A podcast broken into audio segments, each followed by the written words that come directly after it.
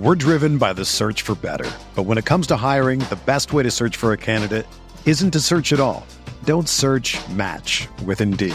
Indeed is your matching and hiring platform with over 350 million global monthly visitors, according to Indeed data, and a matching engine that helps you find quality candidates fast. Ditch the busy work. Use Indeed for scheduling, screening, and messaging so you can connect with candidates faster. Leveraging over 140 million qualifications and preferences every day, Indeed's matching engine is constantly learning from your preferences, so the more you use Indeed, the better it gets. Join more than 3.5 million businesses worldwide that use Indeed to hire great talent fast. And listeners of this show will get a $75 sponsored job credit to get your jobs more visibility at Indeed.com slash BlueWire.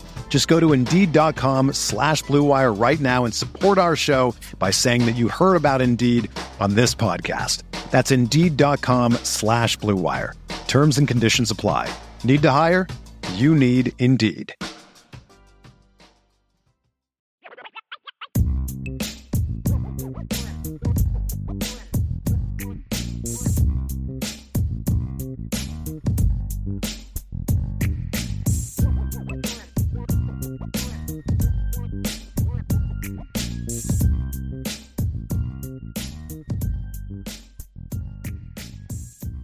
I am just not sure how to start this show, fellas. So we're just going to go with the facts.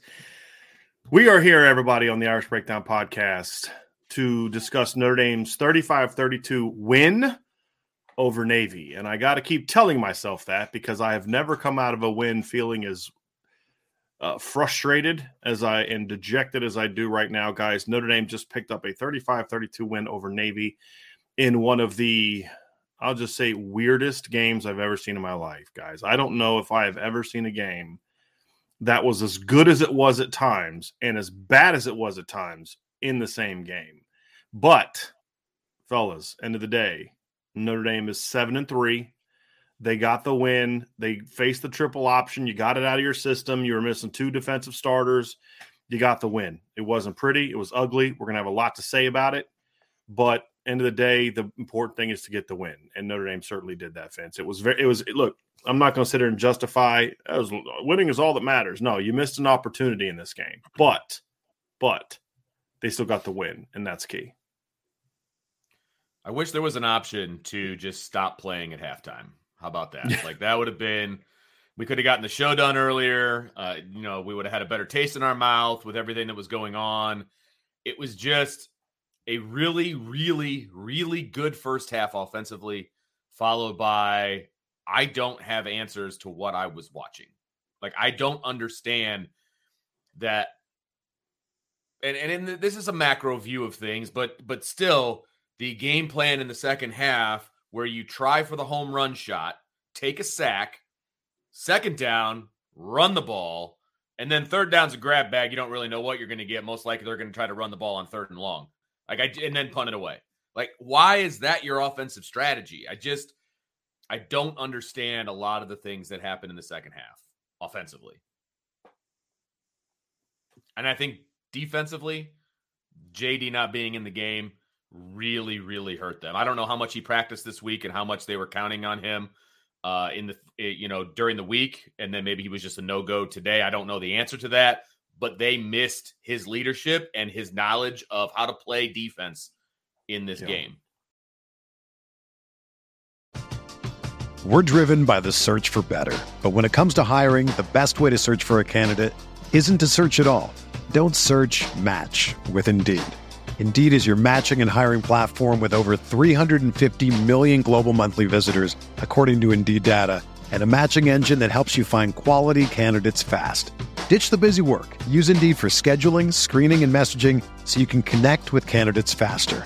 Leveraging over 140 million qualifications and preferences every day, Indeed's matching engine is constantly learning from your preferences, so the more you use Indeed, the better it gets. Join more than 3.5 million businesses worldwide that use Indeed to hire great talent fast. And listeners of this show will get a $75 sponsored job credit to get your jobs more visibility at Indeed.com slash BlueWire. Just go to Indeed.com slash BlueWire right now and support our show by saying that you heard about Indeed on this podcast. That's indeed.com slash Blue Wire. Terms and conditions apply. Need to hire? You need Indeed.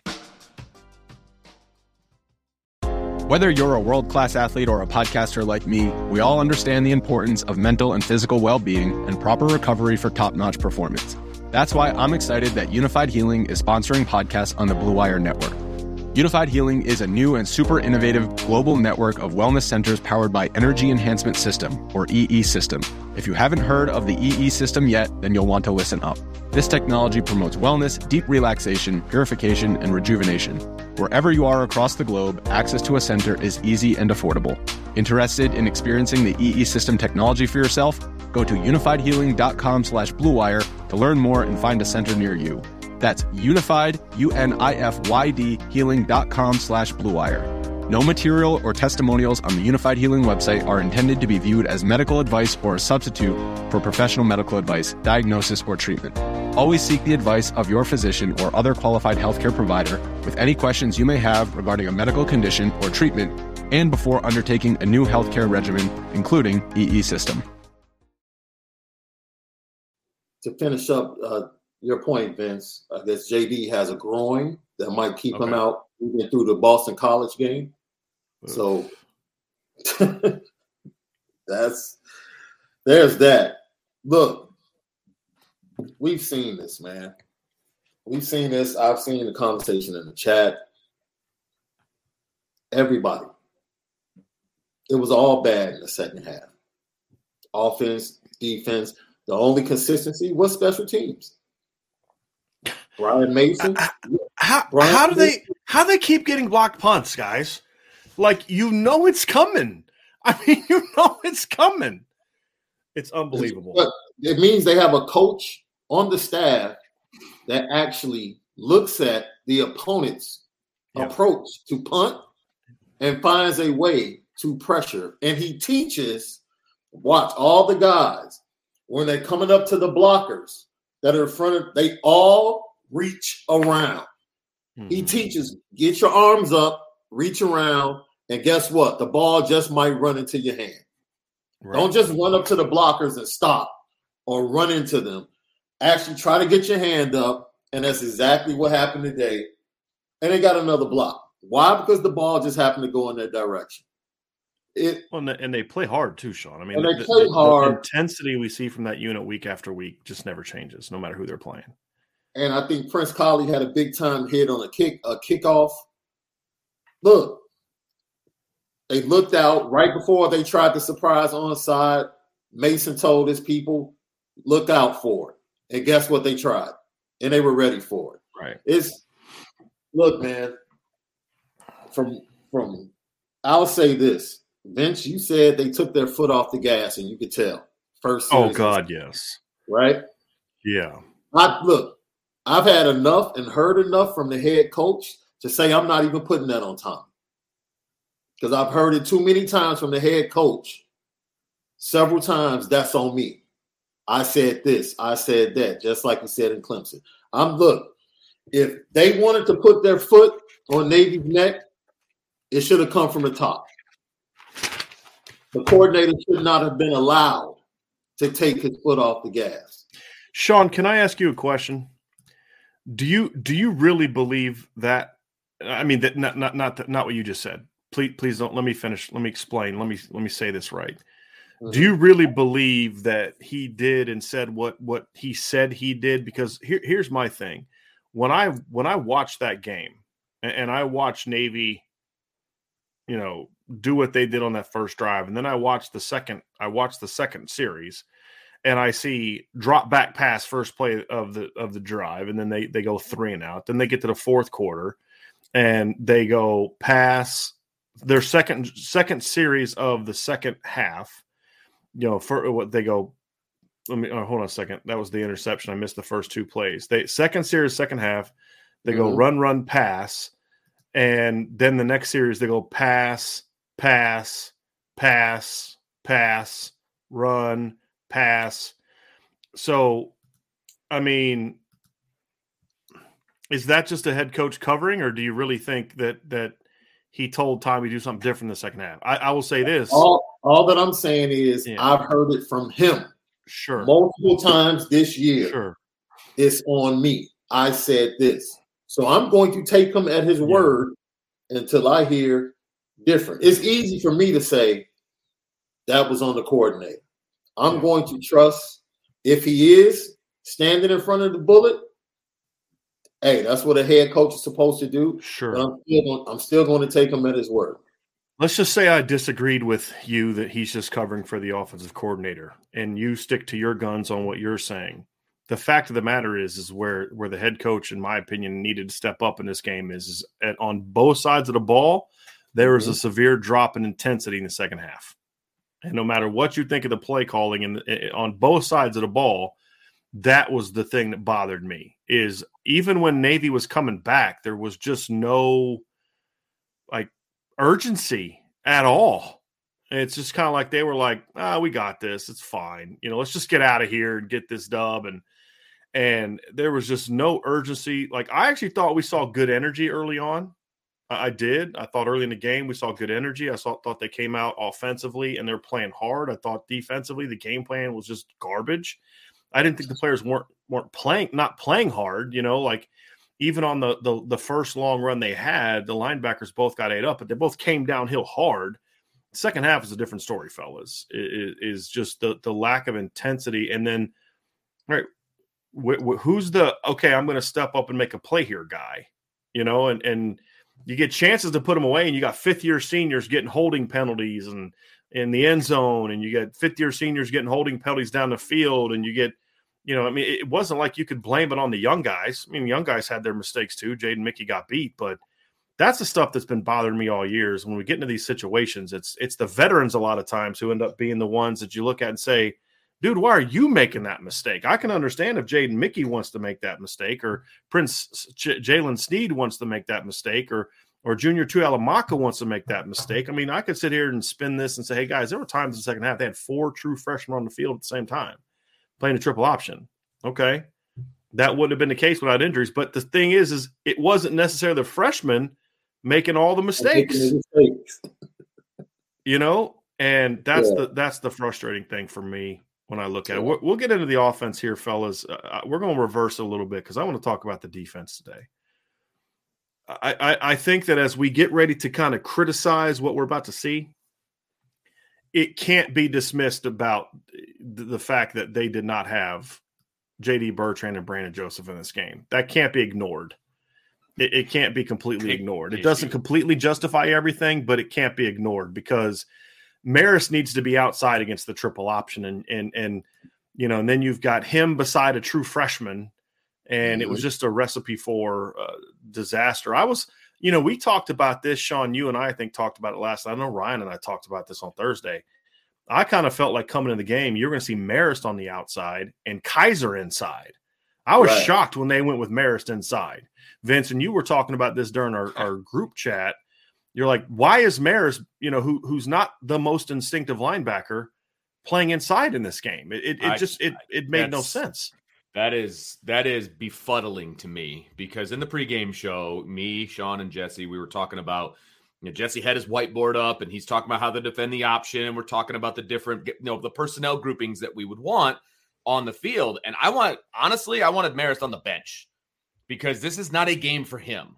And we have seen time and time again where he is good when he is triggered coming downhill with one thought on his mind: go get the football. That is that's why play that's why we said though he should have been on the edge though. You're either It's crashing the to play on dive or the crashing the quarterback. Right, exactly. I agree with you. Exactly. I just I I feel like there's got, there's other guys that can still do the job better Right. than him. Now injuries affected that because you were Right. down your best linebacker who plays in the middle, and so you had to make an adjustment there, and their adjustment was to put Marist on the inside. I don't think Right. that's a great idea. see, see, but- this is my thing. My my my somewhat rebuttal to you, Vince, because I don't necessarily disagree with your frustration of how Marist played. My thing is, he had he been put on the edge from jump, I don't think we'd be sitting here having the frustration about how poorly he played because he wasn't on the edge; he was inside. sure. you know this playing a triple option. Playing on the edge is a lot easier than playing inside backer because you've got one job. You're either crashing the quarterback. Sometimes you crash Sure. the, jo- the dive if you're backside, but you're either usually tra- crashing the quarterback or you're taking the pitch. I mean, that's what you're doing. Where inside backer, it's just a more comp- complex. And Jesse broke this down with you, Vince. He also did it with me Thursday night. He talked about as a former inside backer who had to play the triple option in high school, the difficulty that it presents on your inside backers. And you put Marist, your least instinctive linebacker, and a true freshman who's been playing defensive end the last three weeks in there in the starting lineup. Like, why was Jack Kiser? And look, Jack Kiser played great off the and end. I wanted him on the field, right, but it, yeah. this isn't saying Jack Kiser should have been playing. This Jack Sure. Kiser should have been your inside guy, especially once you thought that JD might not play. and that's So I, I think if that everybody's was healthy the thing for me. if everybody's healthy, and I, I know Bo is out for the season, but if everybody's healthy, it's Bo on the inside, JD on the inside, Kiser on the outside, and Marist on the outside. I guess I would. Right. But I, I you could make a case for some other situations. I don't think I, I wouldn't. Uh, Marist is starting for me on the outside. He's too rangy. Okay. He's too athletic. And again, it's a simple. It's a much simple, a more simple it is more simple. responsibility for the edge guy. So I, I understand where you're coming from, Vince. I just think you're how bad he was inside is tainting the role he can give you on the outside. But here's the thing: Bo's been out for a minute.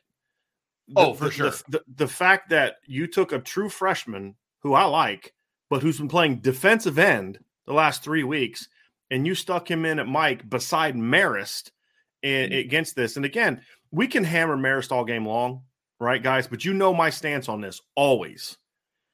I am not going to immediately jump on that dude sucks when my first reaction, my first response is, did you put him in position to be successful?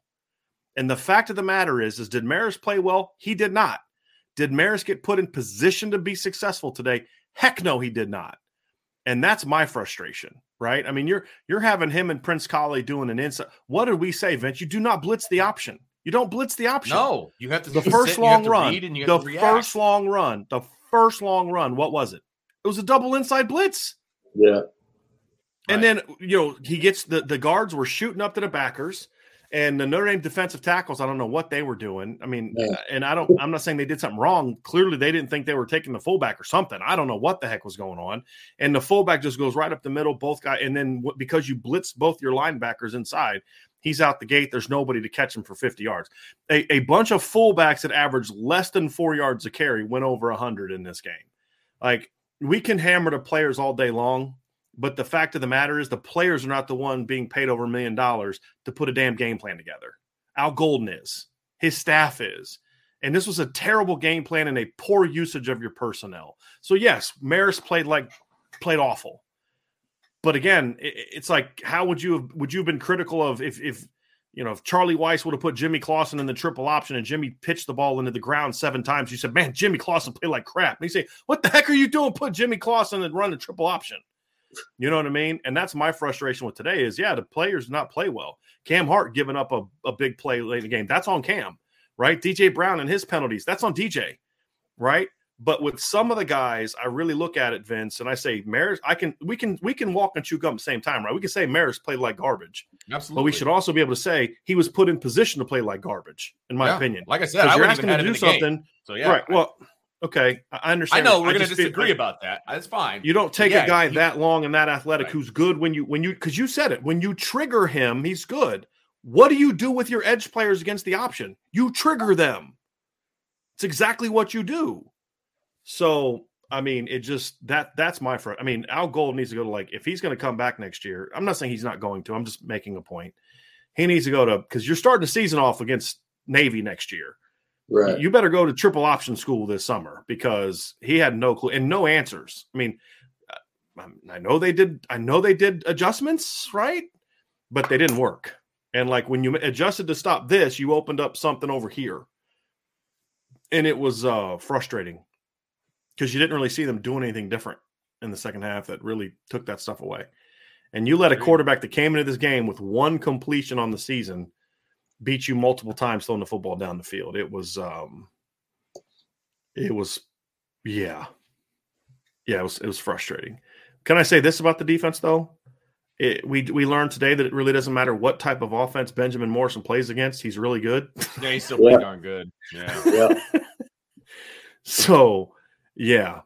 Um At one point, I wanted to move him into linebacker, by the way, because he was actually making tackles, but that was a different conversation. Yeah. conversation. Can we also talk about how it looked to me like the defensive line did almost nothing this week to prepare for cut blocks? Like that was one of the least prepared defensive line units I've seen trying to play cut, low blocks and cut blocks. Well, we were told during the week that they prepared for that during the bye week. Right. Well, apparently so they, they prepared for it wrong. Yeah. Yeah. The number one rule to stopping the option: stop the dive. Right. And that's Chris Smith yeah. just flying up field. Sean, like y'all said it on your show. Vince, y'all said it on your show. We said it on our show. And I've said it on every other show where I've ever talked about the option. I have two comments about the option. One, it sucks, and two, stop the dive. I mean, That's those it. are the two comments you'll consistently hear from me about the option. Yeah. Fullback had over 130 yards. Didn't stop the fullback. I mean, ridiculous. Did didn't even come close, Vince. I mean, and again, I'm, I'm going to pull up the numbers here coming into this game. The one thing we talked about, the reason Navy's offense was so bad, Navy was averaging under 22 points a game, 20, 21.9 points a game, is because their fullbacks aren't any good this year. You know, Fafana, Fafano, uh, who's has 502 yards, he's the kid that led him in rushing today. He came into this game, Vince averaging 3.6 yards a rush.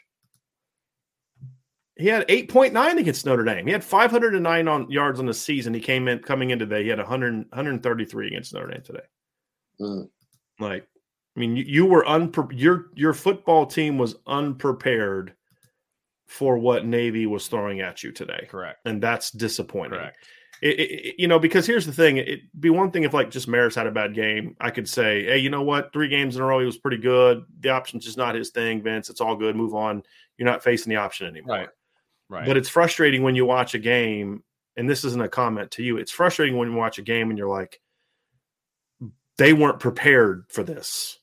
And that's what frustrates the heck out of me. It was very clear on defense they were not because we're going to talk about how bad the offense was in the second half, you know. Um, but the fact of the matter is, the defense was bad from start to finish.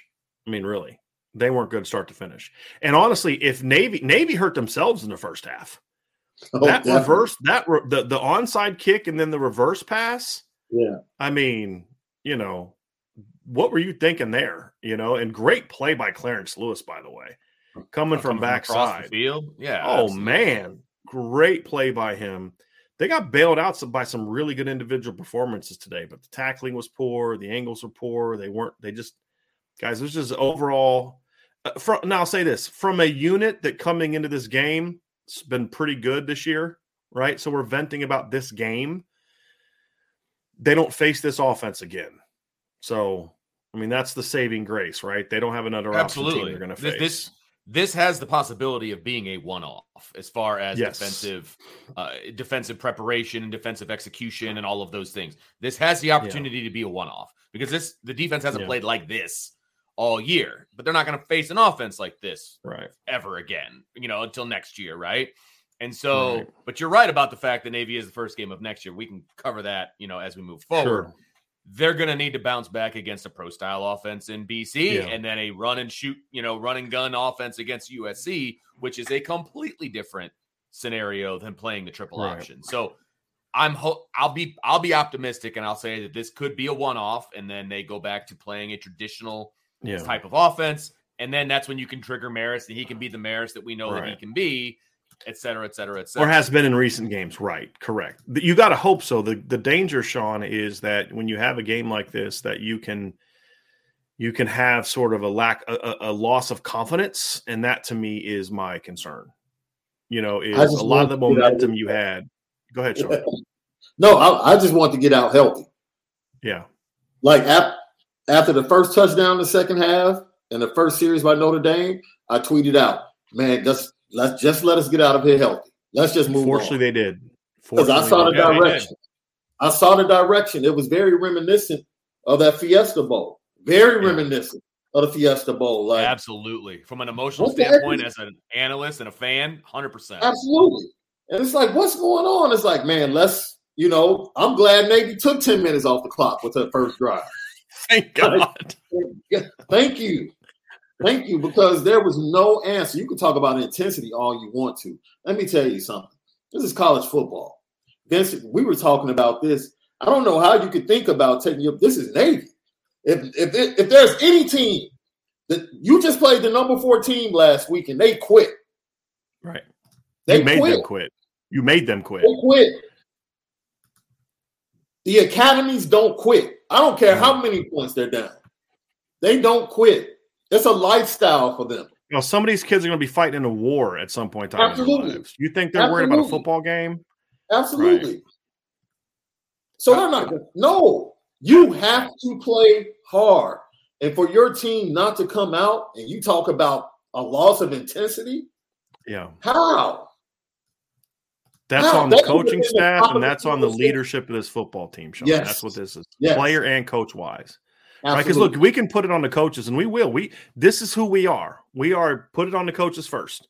Then we'll talk about the players. But at the same time, you know, it, it's one of those things where but where are you as a player, Sean? That's your point. Like, you know, that you know this team's gonna fight you. You know this team's not gonna quit. Where are you You from a that. player standpoint? Why do you need a kick in the pants? You know what I mean? Like when you have those moments, this is why I said it's very reminiscent of the Fiesta Bowl. In any football game, teams make runs or teams make plays. Like they're they they have athletes too. They compete as well. You knew Navy wasn't going to lay down. You can't be undisciplined. DJ Brown, undisciplined on a big fifth time year senior. Undisciplined again Twice. twice in the end zone. That drive, that could have stymied everything. You shut them down on that first drive, you get the ball back. Now you have momentum instead of your offense standing on the on the sideline for 10 minutes trying to catch a rhythm in the second half. Right? Then, yo, you get two opportunities when you get the ball. Drew Pyne, you get a short field. You can't miss Michael Mayer on that play. You can't. You can't. You have to make that Right. play. Game's over at that point in time, Sean. Game's over. Yeah. They talked about it. Dan Orlovsky. Right. They come with another blitz. He's like Braden Lenzy's wide open. Right. I mean, we, we can talk about Tommy Rees all we want, hammer Tommy Rees all we want. And I'm going to have some stuff to say about Tommy Rees, but there were plays called where dudes are open. It's like, what am I supposed to do? They're loading the box with nine guys. You guys All have been day. telling me all year to throw against that. I'm calling pass plays where dudes are coming wide open. What what what am I supposed? I can't throw it for them. At the same time, I would say, yeah, but you got to coach them up to be able to play better, right? I mean, that's the other part of it. But yeah, I mean, at some point in time, like I can't blame Tommy Rees for Drew Pyne missing Michael Mayer on that wheel route, that post wheel concept. I, I can't. I mean, It's a what, great what are you supposed to do? What are you? It's you? a great call. You got the best tight end in college football wide open for what would have been a, probably a touchdown. I mean, Yep. At the very You least, know. you're in the red zone or deep Right. in the red zone. So It's a I great mean, and, and, and that's also true of Marist too, right, Sean or right, Vince? Like, here's the thing: I don't, mo- I, I don't, I'm not bothered the fact that Marist had did a bad job reading the triple option. I'm bothered by it, but like, I'm not going to lose it over it because I, I just this isn't this game. But then you get that stupid penalty, or the, the face mask penalty. Yeah, the Face face mask. mask penalty. Like, it's you weren't like, even dude, you're a tackle. se- you're a senior cause you ripped the guy's helmet Yeah. off. Like, wh- Right. you know, it was stuff like that. That wasn't Jaylen Sneed making that mistake. That No. wasn't Benjamin Morrison making that mistake. That wasn't mm. Junior Two Tuihalamaka making that mistake. That was a senior making that mistake. J- DJ Brown's a fifth year senior that's playing a ton of football. You know, uh, like the one pass interference on Houston Griffith, I, I didn't think was pass interference. Vince and I debated the DJ Brown holding call, but my whole point is he clearly tugged the guy's jersey. Now you could argue that that should not have that that didn't impede him. Vince, to your point, I think you could say Yeah, the guy wasn't more my- impeded by my- it, right? Yeah, right. but my whole thing is, but why are you tugging anyway? sure. Well, and, Because and that's my that- point. He Because they got had turned- bad eyes on the play. Yeah. Right. Right. Right. Yeah, exactly. They were out. The DBs were consistently out of position on the play Yeah. action passes that that Navy Mhm. was running, and Let- that was let the me way they would correct catch you. up. Let me correct you. The veteran DBs, not named go. Benjamin. Morrison. You know, I'm. I'm being sarcastic because Jaden Mickey got beat on that too. and that was but a bad just, leverage play on his part, but that's a different Right. conversation too. But it's like, just it's it- frustrating, guys, to see that kind of stuff. It, it is because again, we're going to have a lot to say about um, uh, a, a lot to say about that. But when you're when you're fifth year seniors, when your seniors are committing bad penalties like that, I mean that's the stuff that'll get you. Because uh, wasn't that about to put them in a third and long? That that face mask was about to put them in a, th- I think, a second and long or a really third Second and long. long. Second and long. I think it be And like 16 or something like that. and you're just like, dude, you know, DJ's fourth and one. They're they put that they put that game away after that, guys. That's what would yeah. I mean because that was the the first drive that took ten minutes off the clock, right? I mean, Navy yeah. Navy turns it over. They were in Notre Dame territory, I believe, at the time. Notre Dame goes down. Hopefully, puts that thing away, and and uh, you know, it just it was frustrating. It was very frustrating to see that, and just to not to see the defensive staff not have answers was um was um yeah that was really frustrating. Yeah. Yep. So look but like you said benjamin morrison thought he played well. I thought Kiser played well i thought yeah. prince Kollie had some moments um yeah it was good to see 17 out there and it seemed like at certain times they played him at safety Sean, I thought one time they had him at corner because they it was the play where Navy called a timeout. They had a I, I look back, it was a running back. They lined a running back outside, but I'm like, is yeah. Jaylen Sneed playing cornerback right now? Because yeah. I'll say something. He didn't always know where he's going, but here's one thing I noticed in the game. Talk about some positive takeaways from the game. Yeah, that cat moves at a different speed than everybody else right? Like that's what we're seeing from the freshman class at a lot of spots. Benjamin Morrison just moves. He looks different, Sean. Like yeah. you know, you and I, you and I talk about this at times. Like you know, you you you watch basketball in Chicago when you were younger, when it was even better than it is now, and you just like you're watching all these good athletes, but then you're like, oh, that dude right there, that guy looks different. different. You know what I mean? Like. Yeah. And we there's a lot of guys on Notre Dame's fre- freshman class right now that are that. You know, there's a couple veterans, but like when Jaylen C was out there today, even when he didn't know what he was doing, he was making mistakes real fast. Right. You know, like real fast. And and Benjamin Morris fourth, is that way. Tobias is that way. Yeah. Like, yeah. I think on the fourth down, what they converted the fourth down, that might have been on their first drive in the second half. They mm-hmm. call a timeout because they were about to go uh, hit double zero on the play clock. They call a timeout. They come back from the time and they run a traditional all tackle play which probably caught mm-hmm. Notre Dame off guard. But Jaylen Sneed, he'll learn. Yeah. He literally just ran into the offensive line. Right. He just ran into him and got in goal. He'll learn to leverage that, play off of the guy, and have an opportunity to make the tackle. But like you said, he went, man, he went. Like he didn't think about it. He ran into a mistake, but he played fast. And Sean, that I can live. I can live with that. Yeah, I can live with that. Yeah. I can I can live with I can live with Jaden Mickey making the mistake he made. Now I'm tired of seeing it as a freshman. Like it's like guys, you know, at some point in time we need to think about like this keeps happening to him, and maybe yeah. he's just not technically and fundamentally ready yet. Right? He's going to be fine, but you know, right now you got to ask yourself: is is does he need to step back to watch a little bit? You know. Uh, uh you know, before you, because I mean, I don't, I guess I don't worry about Jaden losing confidence, but even the most confident guy eventually is going to you know, you can't keep getting beat for touchdowns. Yeah. But I'll say this, like I can live with that though from Jaden. As long as he doesn't lose confidence, he's still coachable. I can live with that. I can. I can live with Prince uh, Jaylen Sneed making mistakes. I can live with Prince Kollie making mistakes because he's a second year kid who didn't face the triple option last year, except I think he got like a couple series late in the game. Or was that Georgia Tech he got in the game, Vince? I don't think Prince didn't play against did he play a little bit against Navy? maybe. But again, it, was you know coming off the bet, you know, late in the game and a right. blowout, that kind of thing. But right. I can live with those things from those guys. What I'm tired of is when Cam Hart does that, when DJ Brown does that, when Marist Liufau is making dumb penalties. You know, th- those are the things that frustrate me because you guys are supposed to know better, and that's been the case a lot this year, where it's not the freshmen that are getting you in trouble, it's right. the veterans. It was the veterans that were jumping a false starting early in the year, not Tobias Merriweather, not the sophomore tackles, not the sophomore running backs. It was the veterans. The only the one sophomore that I thought had a really rough day today, uh, Mitchell Evans had a rough day blocking today. And and let's um, you guys got anything else you want to say about the defense? I think we kind of we kind of covered everything, right? There, like there, there was ready one, to move on was, from the triple option. There was one comment that was made about the the tape. Do you do you learn from it or do you burn it? I think I burn it. I defensively you burn it because yeah. and, or you put it aside until the summer when you're working on it for the first game yeah. of next year, right? You don't need to come back to that this year because you're never going to see an offense like that. Offensively, yeah. which we're going to jump into now, mm-hmm. you use that. Let, let, me say let me say one thing, Vince. Let me say one thing. Okay. Here's what I would though that I, I the only film like honestly, I'm not breaking this game down with my team. I'm not. I'm not breaking over missed assignments and all that because there's no point. Because what you break down film to correct things so you don't make them that mistake the next game. And to your point, Vince, they don't face this again. You're never going to have these calls. Right. I will say this though: effort plays, crap technique plays. I'm putting those on a highlight reel, and I'm just like, what is this?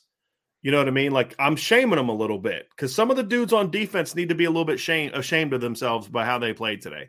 We already addressed that the fact that the coaches did not do a good job of putting him in position, but I'm not again, I'm not blaming the coaches for Cam Hart running into Prince Kollie. I'm not I'm not putting on the coaches for DJ Brown making two poor technical mistakes where you're just not trusting your technique and trusting you know what's around you. I'm not I'm not putting that on the coaches. I'm not putting it on the coaches to Marist Liufau uh, not to rip a guy's helmet off, right? Like the, we shouldn't have to practice don't rip his helmet off, you know, things right, in practice, exactly. right? It wasn't even part of you the know, tackle. Like keep your hands right. to yourself. It's just so unnecessary. You know, those those are things where I'm like these are just guys, this is the kind of stuff that can get us beat. And this isn't about the triple option.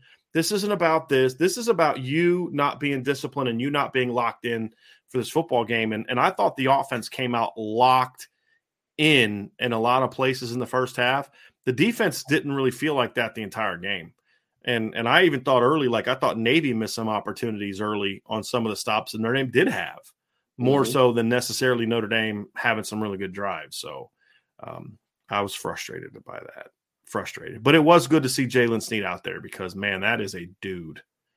I mean, athletically, that kid is twitchy. It was good to see.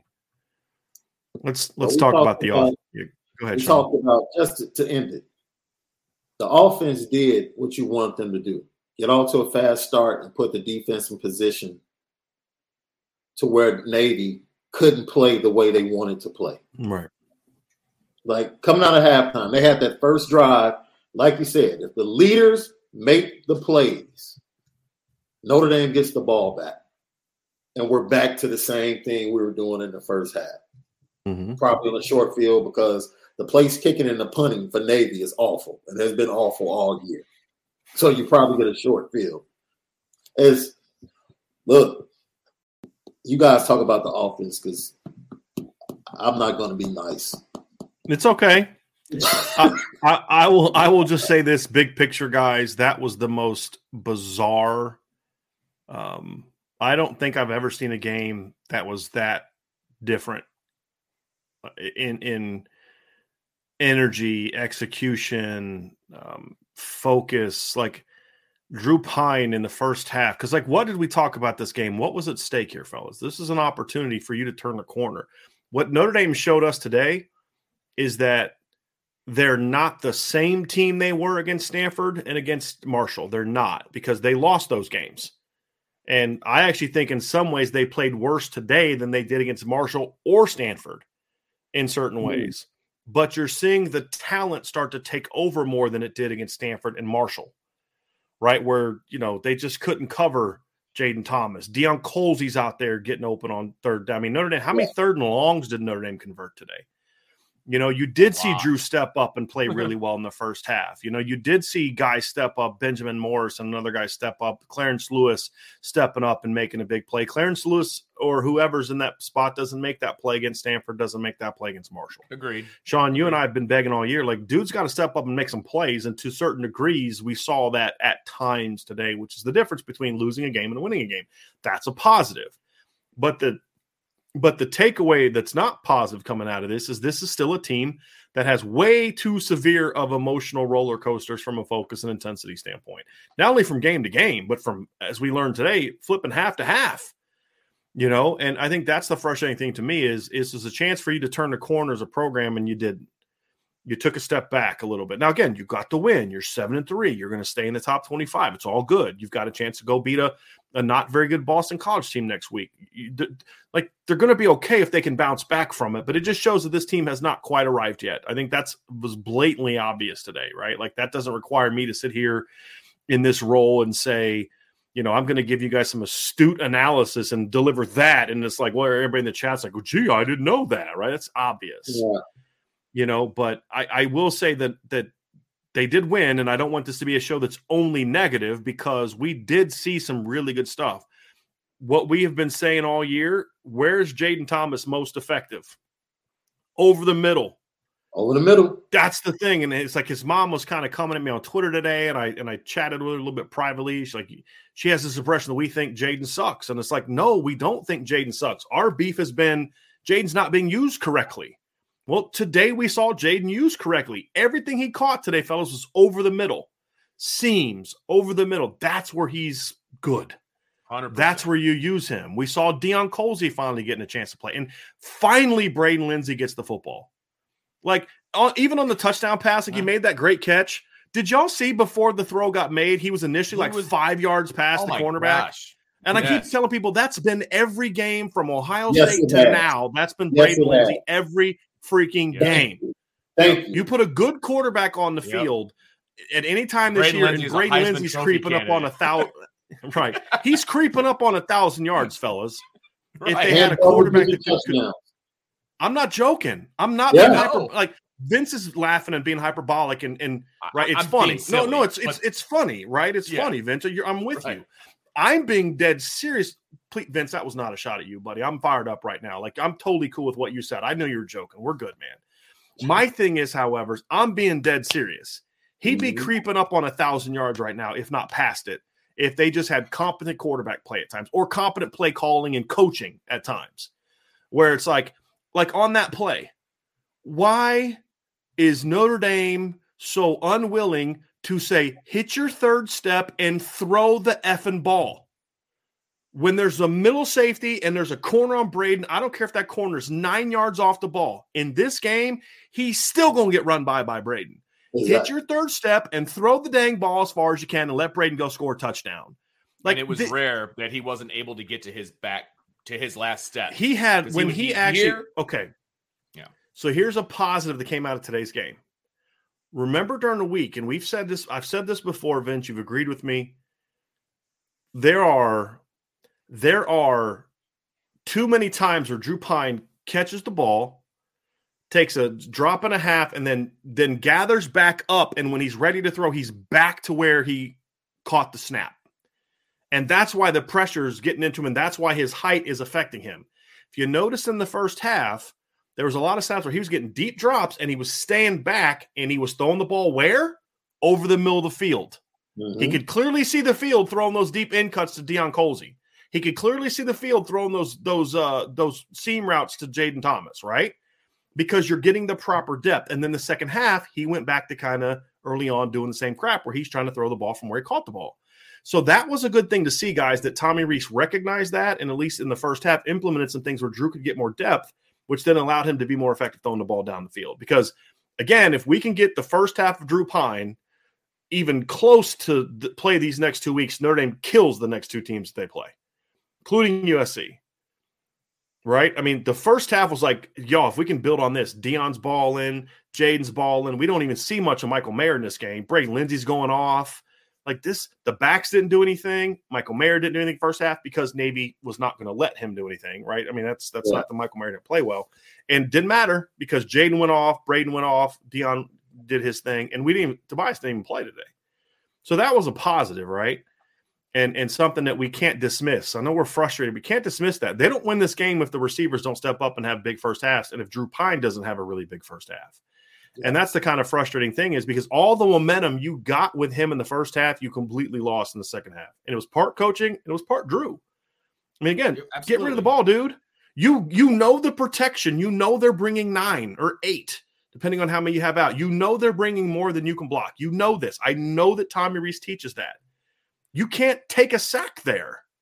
You know you can't block that dude and that dude. Throw off of it because yeah. like Orlovsky was talking about how well you know they're calling these deep shots and like no every single time you see a crossing route you see a check yep. down yep. I mean you see something there you see a hitch route like Vince asked me what Tommy was saying to Drew after that first series the first snap of the game he had two guys open he had a crosser and a hitch both open and he and he I don't know what he was looking at because I didn't see the the behind view and he takes a sack he had Mayer and I can't remember who's running the cross route both open you know it's like the pass he misses on the deep end cut in the first half to Jayden Thomas into the end zone Audric Estime standing out in the flats with no one within 15 yards of him.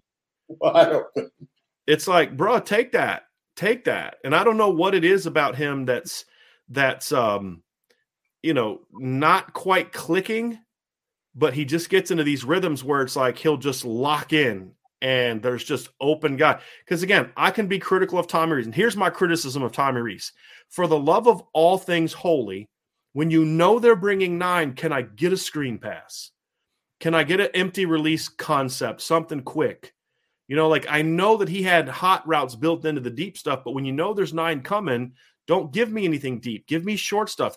Let me catch Braden Lenzy on a slide route. Go put Braden in motion and have him just run a quick speed slide where yeah. it's zero coverage and he catches mm-hmm. it and he's up the sideline. Give me a yeah. tunnel.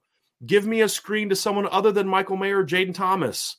Give me a you know, give me a swing route to Chris Tyree. Remember the play call that Chip Long called against USC in the second half of 2018, where you knew Navy or USC was bringing everybody and so he said, Fine, you're bringing a bunch of dudes. I'm going to slip Tony Jones out because you're not going to cover him because you're blitzing everybody and their mother.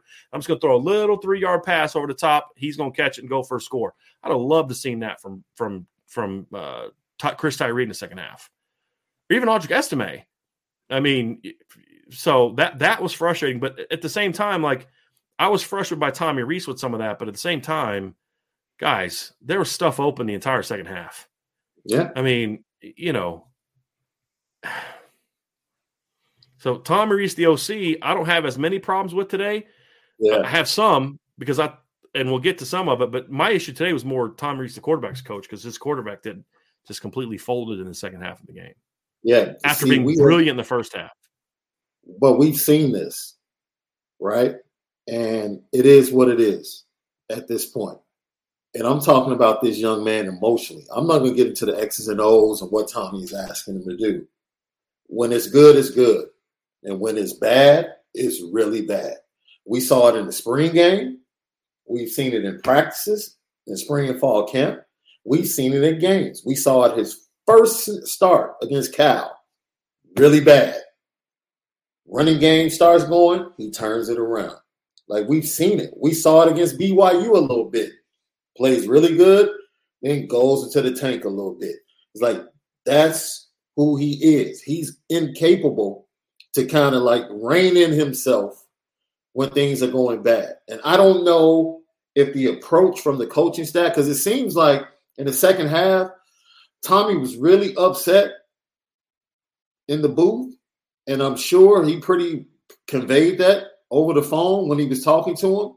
Maybe there's another approach that needs to take place because screaming at him when it's starting to go bad is obviously not helping. It doesn't help the case. Maybe there needs to be another approach. Real quick though, Sean, when he was when he was pissed about the throw early in the second half, he wasn't talking to Drew. He was talking to the coach next to him. He he wasn't. Yeah, he wasn't on the phone. Yeah, he wasn't on the phone. Oh, I'm just saying. Yeah, if right. he did talk to him in the second half, not that right. specifically, I'm right. sure he can convey his anger because we've seen him do it in other games. I'm thankful that they didn't show a side by side of him on the phone with Drew this week, you know, because we got tired of seeing that in other games. But for me, I've just seen, you know, we go from him doing the McGregor to him just looking like he lost his puppy on the sideline. He was shell shocked in the second he half, was, Sean. He was shell shocked. I'm like, you're shell shocked against Navy, right? Hmm. Like they're they're basically and for me, it's as simple as this. You asked, in my opinion, he's very similar to a former Notre Dame quarterback. They have the same issue. The only mm-hmm. difference is that quarterback was a much better playmaker. Okay, I think I know who you're talking about. Oh, he's just like Ian Book. He's just okay. they have they have some of the same issues, right? So mm-hmm. you're asking why he doesn't hit Rizzo coming across when that blitz is coming. If everything had when everything is perfect, he's a really good quarterback. When everything goes according to plan, this is the look. That's why the hit to Audric went because he knew we're calling this play to slip Audric out. We know the blitz is coming. I'm looking for him and I'm going to get it to him. If Audric was like a third or fourth option on that play, where he had to see something pre snap and then determine that Audric would be open, there's no way he pulls the trigger on that. So mm-hmm. that's just showing you where he's at. Is it just a stage that he has to go through? Right. Starting in his first year? Possibly. Can he improve on that? Absolutely. If he puts in the work, yeah. it's not up to us. It's up to him to right. to get better. And I'm sure right. he can if he does it. But as for today, that's who he is. Right. Things have to be comfortable for him to succeed. Yes. To your point, that, that falls yes. on Tom. Make him correct as the as the offense as the quarterbacks coach. Yeah, Sean. You there's the thing is is Drew when Drew's going well, Drew's very confident. The the problem is is you have to as a quarterback you have to be confident when things aren't going well. Right, and that's what you're saying, Sean. I mean, that's exactly like because that's how you get out of a funk. Yeah, I need him to right. be. I need him in that situation to be the one creating the urgency. I need him coming off the field instead of getting in the down in the doldrums about his play, walking up to the offense, clapping his hand like, "Look, let's go. Yeah. We go back out here next time. Let's go get seven. Right.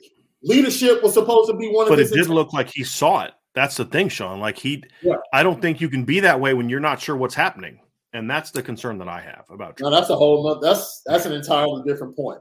That right there is an entirely different point. And right, you know, I feel bad for the kid because you sit up here and you watch what he was able to do in the first half.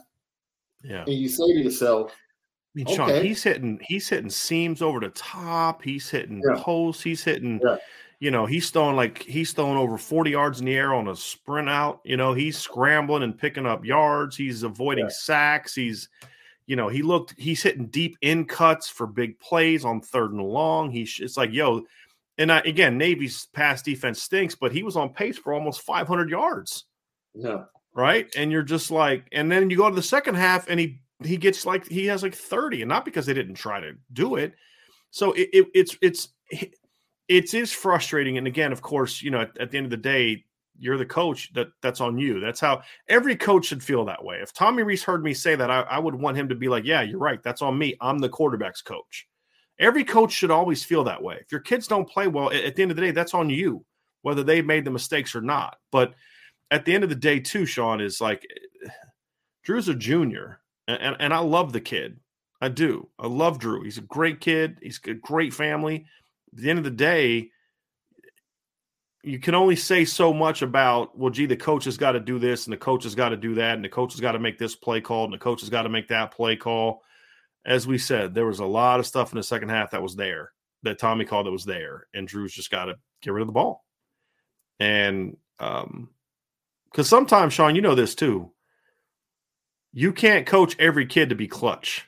Some kids just have it or they don't. Some you can't coach every kid to handle adversity or not. Some kids just do and yeah. some kids just don't. Yeah. And that's where I'm I'm a little less apt to put this put the quarterback stuff on Tommy today. Because it is his backup quarterback. Yeah. And there are not a lot of other options. Now, again, that's kind of partly your fault because you're your recruiting situation, right? Yeah. But at the end of the day, it's like, dude, you're a junior. You've been in the system three years. You've got to know on this play, you can't we can't block that dude. And you can't get sacked by that dude when there's people open. Yeah. Now, here's where I was frustrated with Coach Rees's play call today. I thought that the game plan from um, from a pass game standpoint today was very good.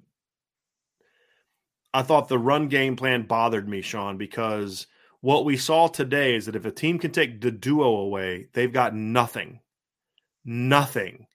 As far like as we talked about, there's nothing the they can turn to. There's okay. nothing they can turn to. That's not okay. When a mm. team can take one running play away and you can yeah. do nothing about it, that's a problem. And this is what we've been talking about. This is what we kept saying. Like, you can't just keep regurgitating the same thing over and over again because eventually someone's going to figure out how to stop it. Eventually, your offensive line's going to have a bad day. There's not an yeah. offensive line in the country that includes the 2017 unit, includes Michigan's unit last year. It includes Bama's unit two years ago that won the Joe Moore Award. It includes the the vintage Iowa offensive lines under uh, Kirk Ferentz. It includes the Alex Gibbs offensive lines with the Denver Broncos. It includes yeah. every single offensive line. Every single offensive line in America is going to have, at every level, is going to have a bad game. The offensive line for Notre Dame today did not play well. I'm not going to talk too much about it tonight. This will be something Vince and I will talk more about tomorrow when we break down the film. Mm-hmm. Having said that, when the offensive line wasn't playing great, combined with the fact that you have a defense that's geared towards stopping that one play, and your answer is to just keep running it or throw, that's a problem. And this is what we've been warning about for weeks. And everybody's like, oh, you know, if you can do it on Clemson, you can do it on not that's not necessarily how it works, guys. And and today we saw that Navy was able to take duo away. The line didn't play well, and they had nothing to go to, nothing to go to. And I mean, that's my issue. It was a watered down version of last week's game plan, and Navy was prepared for it. Vince, you've talked about this. You y'all, I want to be y'all know that they watched your film the last two weeks, right? You guys are aware that you sent them film of your game, correct? I just want to be sure that you knew they were going to be prepared. A team that was giving up mm-hmm. 87 yards a game rushing was going to be prepared and going to try to do their best to take that play away. You had to have something other than just throw the ball to beat that. That's my problem. I'm going to stick up for Coach Rees in one area, guys, because I was told – at halftime, the NCAA called Notre Dame and told them that they have outlawed screen passes uh, in college football now. Uh, so apparently, that's the reason why they didn't run a screen against nine man pressures in the second half. I'm being sarcastic for those who might believe that that actually happened. Um, I would hope not. But here's the deal that's where those are my two issues with Tommy Rees. You kept trying to call these guys, you didn't have to outthink them with scheme in the second half. Give me three or four screens Give me two or three wheel routes with a running back out of the backfield, and that game's 50 something to 24. Yeah, all you need is a swing over. pass. It doesn't even need to be a screen. Yeah. Just that's what I'm saying. Like that's what I was saying. Like the the running back wheel routes right behind the pressure. Because the reason I, I wouldn't mean, say swing, Vince, is because the edge pressures can can just from a quarterback standpoint, the edge pressures can kind of get in the way of a swing. The reason I would say just like a little quick wheel is because I can actually throw behind the edge pressure. That's gotcha. but what you and I are thinking the same yeah. thing. It's just, just I'm just thinking off. from an from an angle, right? And that's why I brought up the play against yeah. USC. How far did Tom, did Ian Book throw that ball down the field? Like, didn't Tony Jones catch it like three yards down the field, five yards down the field, and it's a big touchdown, puts him in the playoff? Like, it's not rocket science. You know, like give me a buck sweep against a team that is crowded inside. There's nothing you can do to get the ball outside. Nothing. Really? Like somebody was like over under on jet sweeps, Braden Lenzy at five and a half. We took the under, but I didn't think it was going to be zero. you know what I mean? Like, I, I just keep. I know there's so much head. more that Sean wants to say. Go ahead, Vince. I I, I just keep coming back over and over in, in, my head and thinking to myself, they don't win this game if Braden Lenzy doesn't have the catch of a lifetime. Mm. They don't win the game. They don't win the game. That was so I mean, sick, by the way. It was that an was unbelievable. So it's the most. It's the most unbelievable catch I've ever seen. He, they don't win the game if he doesn't do that. He made two great catches. The RPO hitch he caught earlier in the game. That ball was hot and high. Yeah, and he went up and got yes. it. Yeah. Yes. Just yeah. mind blowing. My absolutely. I was. I was. Can I? Can I change the subject just for a second on this? I was so happy for Braden in that first half because that kid oh, gets yeah. so much un, unjustified crap from Notre Dame fans. Yes. Yes. And it's like if y'all were at games and saw how often how often he was open yeah. by just as much as he was open against Navy on before the ball was thrown, you'd be like, "Good lord, this kid should have a thousand yards this year." And it's frustrating because people, are, oh, he stinks. You know, it's like, well, he can't throw it to himself. But uh, yeah, I was happy for Braden Lenzy. I really was. And Jayden Thomas too, you know, because we've been hard on him. We have been hard on him. I mean, again, I, I didn't say the things that I that I think how it's been perceived by by some, but you know, he had a terrible game against Marshall and he's bounced back and he's played good football. He's been their best receiver from a volume plus production standpoint the last few weeks. Well, and Deion you know, so, converted all those third downs. I mean, yeah, Imagine that. Wide he didn't just learn how to problem. Guys, Deion Colzie right. didn't just learn how to play the last three weeks. this is my frustration. Just like Tobias Merriweather didn't just learn how to run a post route the week of the Stanford game. That's a, a different conversation for a different day. But we saw today that when the receivers actually get the ball, they're good. and Lorenzo Styles did nothing but catch now screens. But that's not even, and, and that's not a that that came across as an insult. That's not what I meant it by. What I meant is the guy that was perceived to be your best receiver didn't even catch any balls beyond the line of scrimmage. It was the other guys. He did catch the ball. Off the ball. I just I didn't want it to come across as like That's I was insulting Braden in that instance. That's not what I meant. I just meant the guy that was perceived as your best player, a receiver coming into the year, didn't catch any balls past line of scrimmage, and your receivers ripped Navy up. Now, again, Navy's secondary is not that good, but they look like what a really good receiving corps is supposed to look like against a bad group of secondary players. They were smoking them. Yeah. And um and that's the frustrating stuff. So just the lack of creativity in the run game, the lack of diversity in the run game, we've been calling for, and everybody kind of pushed back on it when they had the success they had. But uh, guys, you knew this was going to come at some point in time. I'm just glad it happened against Navy and not USC in two weeks where somebody's yeah. just going to say, look, dude, we're just not going to let you run that play. And when you got nothing to go to, oh my gosh. Y'all, Ole Miss is about to run Alabama out of the off the field right now. You yeah, guys I'm watching this?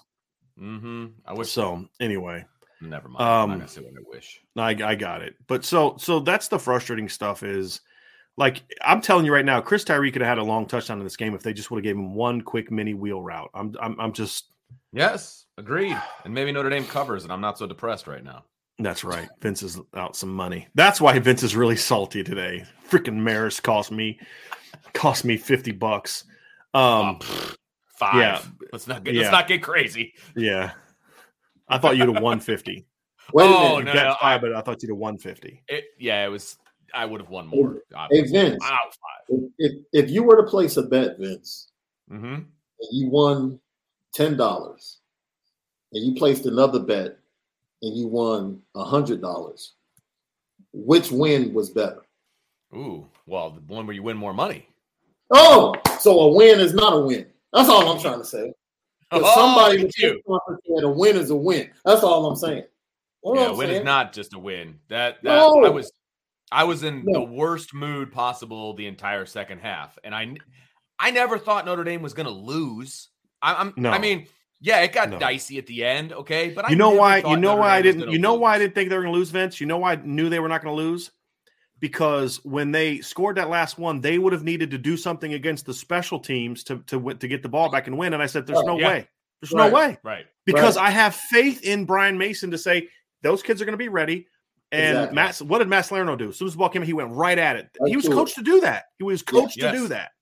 Correct. And you know, that's the thing is like with eh, he is they are great at everything he can control. I can't control the kicker. By the way, that was the one thing I didn't I really got frustrated by in the first half from Coach Freeman when they they ran a now screen on on third and long, and I'm like, that's a great third down call if you're in two down territory. Down territory, right?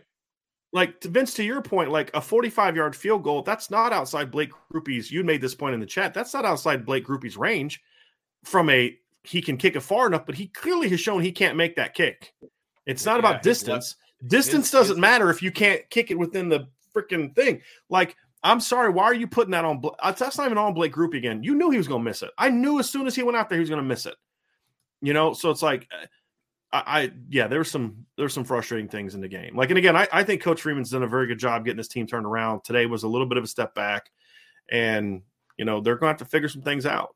I just all I'm gonna say, Sean, to your point earlier about taking him at his word is we have seen him say things publicly and then the next week things change because what he says publicly and privately is different. But I completely understand where you're coming from and I get the point you're trying to make. It's just I hope we see that because the one concern I have about Coach Freeman, and maybe it's a lack of faith in the personnel or the or, or coaching wise or player wise or quarterback, maybe even yeah. But he's going to have to understand that you, you know I don't care how good your defense and special teams are to win a championship college football, you got to be willing to score, right? And and this team had a chance to really kind of come out with that hungry, you know, because the first half, halftime I'm thinking, hey, this team's turned the corner, fellas. This team has turned the corner. Yeah. You know, they played with I mean, there were some mistakes in the first half, but they played hard, they played with fire, they were they they were ready for Navy, and then bam, 35 to 13. The offense is rolling. And here's what I'll say: a win is a win in a, from the stat sheet. They're seven and three, and it and, and they're not seven and a half and three if they would have won by forty, right? They're seven and three. But I also believe, and Sean, this is I think where you're coming from is we're not just talking about the stat sheet. We're talking about building your football team. And you missed an opportunity to get some much mo- much needed momentum and confidence and playing time for some of your younger players in maybe lower stress situations that you missed out on again because of your inability to put a team away the way you're supposed to. This Notre Dame team should be 8 and 1, 9 and 1 right now with about 5 blowout victories or 6 blowout victories at the very least right? And the fact that this team they haven't been able to push the right buttons to get this team to really bury people late is why we're where we are, where they're seven and three, but you don't feel great about it. You know, um, I feel better about it because they they uh they won, right? And well, for sure, it wasn't Stanford, yeah. it wasn't Marshall, right? But it was they a missed won. opportunity. It was a missed opportunity. But again, I'm going to say this, guys. It was it was it was the option. It was all this crazy stuff. Sorry, Vince. Uh, and they got the W. And now it's about okay. Now you get it. Here's the thing. Here's the great thing about it. I love about football regular season. You get another shot next week to do this now against BC. You get another shot next week to go out against a team that's struggling, against a team that you should dominate, and and to get the momentum that you failed to seize this week because there is some stuff to take out of this game. You can sit down with Drew Pyne and say, "Bro, when you do this, pretty good football player, man. You know, we need you to do that all the time, and and hopefully it eventually sinks in. If not, eh, then we're going to keep seeing more of this. But hopefully it eventually sinks in. You know, so yes, sir, Yep. absolutely. Because there was a lot of good in the first half. There was a lot of good in the first half, especially on offense. Yeah. I was. It was Drew Pyne's best game that he has played all season at that point, and I was telling anybody that would listen that that was the case. He was going through his reads. His passes were accurate. He was executing. He was being smart on when he would tuck the ball and run. I mean, he didn't really have any mistakes in the first half, like at all. And then the first thing they do when they come out in the second half, it felt like no big mistakes. Michael, Michael Mayer Yeah. long, and it was all downhill from there. Like that, Yeah. it felt like that was the beginning of the end for the good play of of Drew Pyne, and that was disappointing because I felt like he had a very very good Drew Pyne first half. Right, that's the best Mhm. Drew Pyne's going to play, and Right. that's okay because you are up thirty five to fourteen, and against a lot of defenses, especially the ones Notre Dame's going to face the rest of this year, that's good enough quarterback play to be up 35 to 14, right? He just Yep. needs to put a full game together. And did he get a lot of help from his offensive coordinator at times? No, absolutely. But there were things that he missed too. So Yeah, I'm not. was- I'm not putting this game as much. Yeah, I'm not putting this game as much on Tommy Rees as I have in the past. Look, there's stuff I didn't like from this game from Tommy Rees, and I talked about it. You Mhm. can't be so duo reliant that if a team can stop it, you got nothing. You got nothing but dropping back and throwing Drew Pyne a million times. I mean, that that can't that that's on you. That's on you. But Sean, to your Right. point, there was stuff that's simple, simple, basic stuff that you got to be like, come on, man, like you got to be able to hit that. But just be able to do that. understanding, we talked about it. I'm sure you guys talked about it. I'm sure Vince pointed it out today. Navy gave up less than 100 yards on the ground defensively. Yeah. I don't care whether it's schematically or athletes. They do a grip job against the run. And if you thought you were going to come in with a vanilla run plan against a team that's good against the run, Right. then that falls on you. Right. And and vanilla is like you can say, well, they ran the same plays they ran last week. No, actually they didn't. no, they did. They were far more duo related, o- o- you know, oriented than they were last week. But the, the vanilla isn't just about the play calls. The vanilla is also about how you get to those play calls. Yes. And here's the thing: is okay, Navy wants to to to load everybody up, then spread the field and try to run inside zone, you know, and, and run RPOs off of it if they want to load up, and just do something, do something to say, hey, look, uh, Right. this is what that team does. For those asking Right. where Ryan is, Ryan is driving home. Ryan covered the game today, so he's on. he his was way in home. Baltimore. He was in Baltimore at the game today, so he is driving home now. So, um, you know, those are the things. Is like, so yeah, there's definitely some things that I look at with Coach Rees and say, man, you need to do a better job here. And I hope, guys, my hope is that this game is the thing that that drops you that that kind of says, hey guys, look, we've got to we've got to get this thing figured out, right? We got to get this thing figured out, and we've got to Sure. we've got to make sure that if we get into a game where a team we play can take duo away, we've got answers. And uh hopefully it's the wake up call in that regard. But uh you know, Uh, I mean, See, see, the best coaches to me, the best coaches don't need to struggle to know that something's got you got to have something in your back pocket. Absolutely. But if it's the thing that wakes you up, then it's the thing that wakes you up. So yeah, Alabama, Ole Miss being Ole Miss, they they fumbled the ball, let Alabama get it, and Alabama just Bad scored to make it fumble. 17-4. They fumbled in like Let- the 25 yard line. Like, come on. Do you guys think?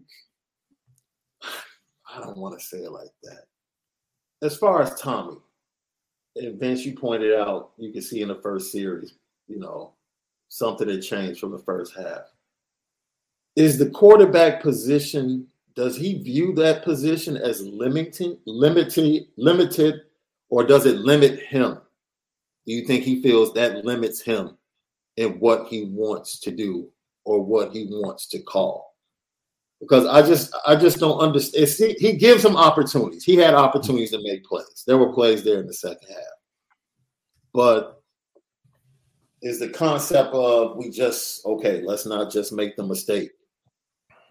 Is that because of if, if he had Bryce Young, would he be taking his foot off the gas in that situation? No, You I don't think Tommy would. I think the head coach would. Okay. It- you know, would be the one to step in. Yes, because I don't think uh, that's my thing. I don't think Tommy took his foot off the gas in the second half. I, you I know, think I Tommy mean, was trying to go for deep shots, but they weren't. right. They weren't being. They Executed weren't being and- executed, and, right. know, and I- some of them weren't good I calls. wish like, give me a. I- s- Go ahead, Vince. Sorry, man. I was just gonna say, I wish I could have seen the, the the a lot of the camera angles that we saw. Number one, they were late getting back a couple of times. Didn't even see some of the like. We didn't even see the QB sneak that they had. I have no idea if it was Mitchell actually the Evans. quarterback or whether it was Mitchell Evans. Mitchell Evans. like, it's Mitchell Evans. we didn't even see it. So like there were a lot of things that led to me not wondering what it looked like downfield when Drew took a couple of those sacks in the second half. It felt like they were going for the home run. I have a feeling guys were open. I don't know that for sure without seeing the all 22. So I'm going to count on Brian for that one. But it felt like Tommy was going for the jugular on numerous occasions, but they Yeah. just didn't execute it and they weren't. But at some point, you've got to be like, okay, that's not working. There's Right. other things that we need Give me a screen. Give me right. Yes. That that that's Exactly. my frustration. Right, exactly. And I, I don't it. feel As like- an offensive yes. coordinator, when when you see your guys consistently beating their guys, you're like, we just got to keep Right. going back to it. We got to get just just throw it. Just but at some you got to be like, look, we're not executing it, and that's tough. You got to say he's not throwing that. it. He's Right. not going to throw it, and so something I've got to do this. Right. Yes, That was kind of my frustrating. I get frustration. Right. Yeah, that was more my frustration with the the second half game plan. I don't I don't think that it was so much that Coach Rees um, was lost the killer instinct as much as you've got to be able to adjust quicker to what your kid's not doing, and you've and you can't keep calling stuff like I. You know, I've, I've talked to coaches before after games, and they'll be like, "Man, we just, you know, this play kept being open." And then after a while, it's like, "Bro, you keep telling me that you keep calling this play, and they're not executing Right. it." And after a while, you're like, "Brother, they're not going to execute that play. Stop calling it." Mm-hmm. You know, I know it's frustrating as a coach because schematically it's there, absolutely. Yes, but it, you. Super but the other thing too is you you needed to counter what Navy was doing differently. To your point, Yeah. you know, where Right. Drew doesn't have a decision to make. Hmm. Dude, we're running we're running this play right here. This is what we're calling. You know, we're, we're calling this particular play. We're going to run this cross. You're going to hit the cross. Or, hey, here's a thought. If they're bringing nine in the box, you know what they can't do? Cover deep right. hit your third step and just let it go to Braden or let it go to Jayden or let it go to Deion or let it go to whoever you have. Because here's the reality every single dude you have on scholarship at wide receiver, including Matt Salerno, is better than the Navy dude that's lined up across from him. Absolutely. So don't call concepts. It's okay to just say, dude, we're just going to run a freaking screen here. I'm just running a wheel route to Chris Tyree right now, or even Audric Estimé, because they may be less apt to see it to Audric or Logan than Chris Tyree. They may be like thinking if Tyree's in there, like, hey, it's 25's in there. Let's be on the lookout for this. Yeah. Or not if Logan Diggs is in the game or if Audric's in the game, right? Especially Logan, because we saw early in the game they beat a blitz with a little angle route to Audric, and he takes it and he goes 30 yards for a touchdown. And this is my this is a frustration with Coach Rees, who again I, I think it's a very smart X's and O's guy, but part of being a good play caller is being willing to say, let's go back to that. It's okay to go back to that. He Yeah. did it on the third down stuff. He went back to that same concept to get Deion open, but there's this other stuff. You're like, dude, they haven't taken that away yet. Right. So there's no reason for you to take it away because they haven't taken it away. the the second half when you've got teams loading the box, you know what is great for you is to have running backs that can make plays with the ball in space, and you've got a bunch of them, and Not that's that's my frustration. So yes, there was stuff there. that way, dude. Right. There there was stuff there that Drew needs to hit early, but there was also some stuff that Coach Rees needed to get to where Drew didn't have to think. It's just hit your third step and throw it to Braden. What play are we running, coach? We're hit, we're hit, we're running, you know, something, something, something, throw it to Braden. That's what we're running. You know what I mean? Because you got to give some kind of call to set the protection and the alignment and then throw it to Braden. What what what calls Sometimes that? it's that the easy. play calls throw it to Braden. That's what the play call is, right? Some, and, sometimes and it's that or easy. we're we're running a screen. We're running a tunnel. Braden's been great. Let's let them come upfield because Navy was coming hard. You know, drop back, drop back, drop back, and then dump a little tunnel screen, middle screen right o- right behind him to Yes. Audric, and go. So basically, listening to you guys, of course, I have to look at this from a basketball standpoint. so Navy basically came into the game with a game plan because they knew this is the best way to go against them. Say I'm not a good outside shooting team, and you go zone, but for some reason on this day in the first half, I'm hot Mm-hmm. right? And Navy basically said, okay, they're hot, but we're not going away from game plan. We're going to keep bringing pressure. Sean, they actually doubled down. Eventually, They got more aggressive. Come back. Say it again. They, I said they actually doubled down. They got more aggressive Yeah, in the second. More half. aggressive. Right. They got more aggressive because they figured, you know what? They're not going to hit all of these that they're hitting. Eventually, we're going to get to him and make some plays. And that's pretty much what happened. And it goes back to what you guys have been saying. There was nothing in the game plan to counter them slanting and overload blitzing. There were no running back screens. There were no quick running backs out to the flat throws. There was there was Or just the Catch game. it, drop, and throw it deep. Right. You know, it was just simple. We're going to go deep and then bring somebody coming across. They never did anything to force them to change their game plan. Nope. They just depended on making the plays that they made in the first half in the second half. And when they didn't make those plays, they didn't have anything else to go to. So, um, you know, you can actually go inside against a zone. You don't have to just shoot threes. There are pockets inside to get points. And I think offensively, you didn't have to keep doing the same thing you did in the first half. There were other pockets and other things you could go Right. to via the run or pass against Right. what they were doing to be successful. And I think that's that's really what you guys are questioning about Yeah. what they didn't do in the second half offensively. Right.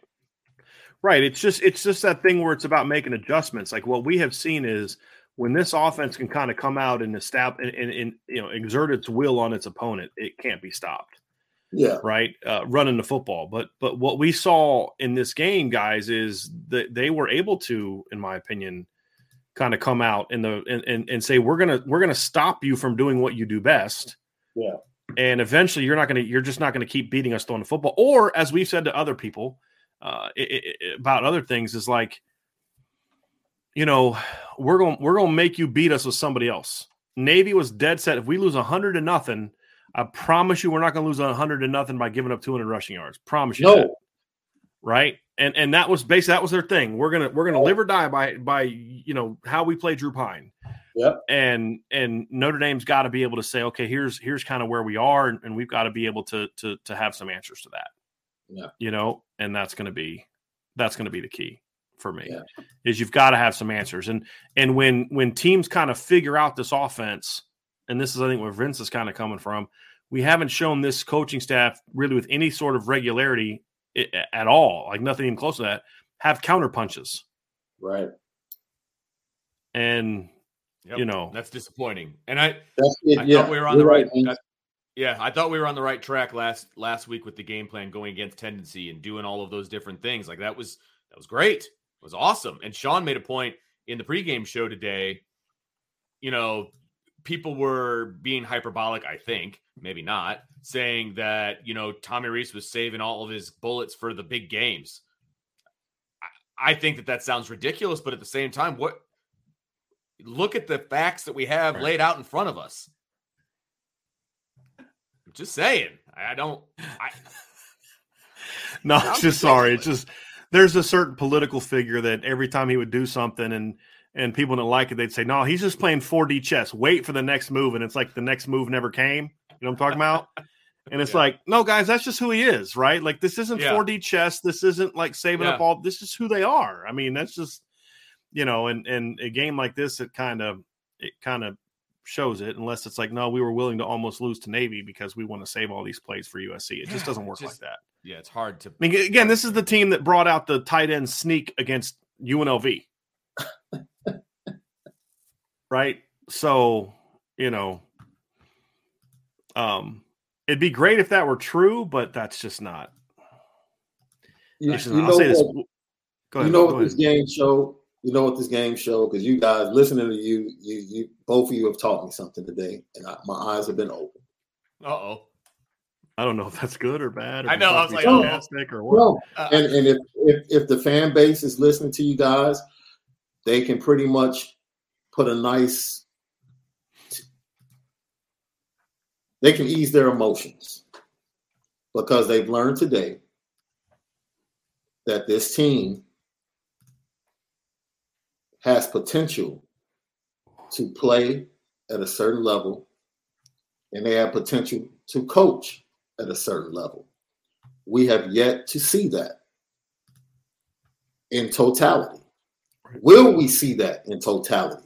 We've we'll yet to see that in totality outside of one game and that was last week when they blew out the number four team in the country.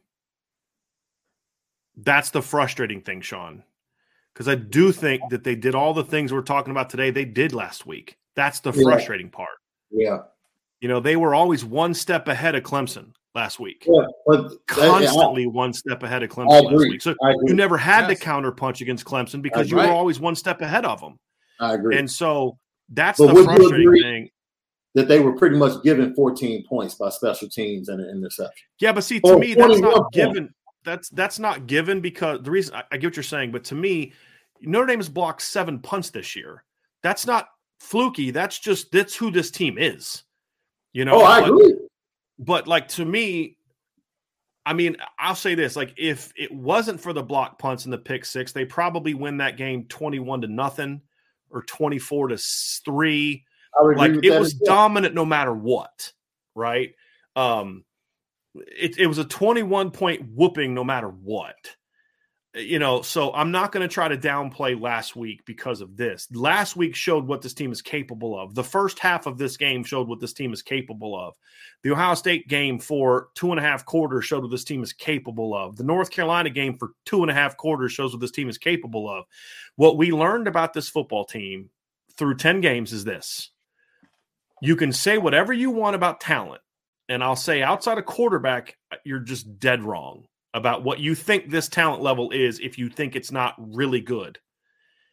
But and what we've seen is this team, when they play their game and the coaching is on point, can play with anyone except maybe Georgia, just because it's a unique matchup that does that doesn't fit. You know, Notre Dame kind of plays into what Georgia wants. But what it also shows is, is when this team is not playing its game, it can lose to Stanford and Marshall and almost lose to Navy. There is not a team in this country that I have seen that has greater highs and deeper lows than what we've seen from Notre Dame. And that's the thing that Coach Freeman's got to fix. But here's why I'm actually encouraged by this, fellas, because that's fixable much easier and quicker than when you realize, you know what, fellas, we just don't have the players. And there's not enough we can do in the portal to fix this. There's one portal thing they need to do to really fix this team. That's it. Yeah, I'd like to see another receiver for depth, and it'd be nice to get a, maybe defensive end for depth and all that. That's all fine. But there's one position where this team just has to get a whole lot better from a player standpoint, and that's quarterback. Whether the light goes on for Drew or the light goes on for Buckner or they go to the portal. That's the one position right now where Notre Dame is way behind the other top teams in the country. And this has been true for a long time. It's even more so true now because your starter got hurt. And it's every year. It's 2018 playoff. It's Trevor Lawrence, Kyler Murray, Tua, and Ian Book. 2020 playoff. It's Mac Jones and uh, who was the other team in the playoffs in 2020? Um, it was no, it was obviously Mac Jones, oh Justin Fields and Trevor Lawrence, and then Ian Book. This year, it's you know it's it's Bryce Young and Jayden Daniels. I mean, guys are good players. Some are great players. C.J. Stroud, and then what Notre Dame has. But outside of that, this that's all fixable, right? That's my point. If you're like, dude, we're not good enough at running back, we're not good enough at linebacker, we're not good enough at receiver, we're not good enough at corner, we're not good enough on D line, we're not good enough here. Y'all can't fix that in this offseason. They're a position away and figuring some stuff out coaching wise away from this team being really good. And that's why last week was so enlightening because it wasn't a fluky game. It was a beatdown from start to finish. And we've seen what the special teams can do when you have consistency in in message and you have a coach that knows how to get his kids ready to play at a high level week after week after week. And that's the encouraging thing, but that's what the challenge is for Coach Freeman is you got to figure out how to get that more, this more, and get rid of this. You know, because you want to know makes Georgia so good is when they have their downs, it's very rare that they're down here. Very rare. You know, South Carolina 2019, right? Like it's very rare. It's like once every three, four years. They always get those things. They always end up winning. I mean, they they beat Missouri. That you know, Missouri's a talented team. They're not Marshall. They're not Stanford. Mm-hmm. And so it's about how do you figure out how to keep them here? Brian Kelly was great about figuring out how to keep his team here. Yep. Right? And they never had this, but they never had that. They were just always here. Marcus Freeman's been here and here. They're never here. And I'm okay with that. I'd I want him to figure out how to keep this team here. And if he can do that, that's the thing that has me excited because they're they're really not that far away and everything that can be that that needs to be fixed can be fixed in an off season. We saw it at LSU in 2018 to 2019, right? Now, it, you know, it just we've seen it all. We've seen it plenty times. We we see what it can do, you know, and he's just got to figure that out. Yeah, my my the point I was getting to, what you guys said that stuck out to me, was not to poo poo Clemson. I don't think the offense was great against Clemson. I think they did what mm-hmm. they had to do to win the game, but they left points on the field. And they've sure. left points on the field consistently every game this year. Sure. That's been the common thread sure. offensively. So when I say there's inconsistency there, at some point, you get to a point where you're like, yo, it's week 11. This might right. just be an inconsistent team.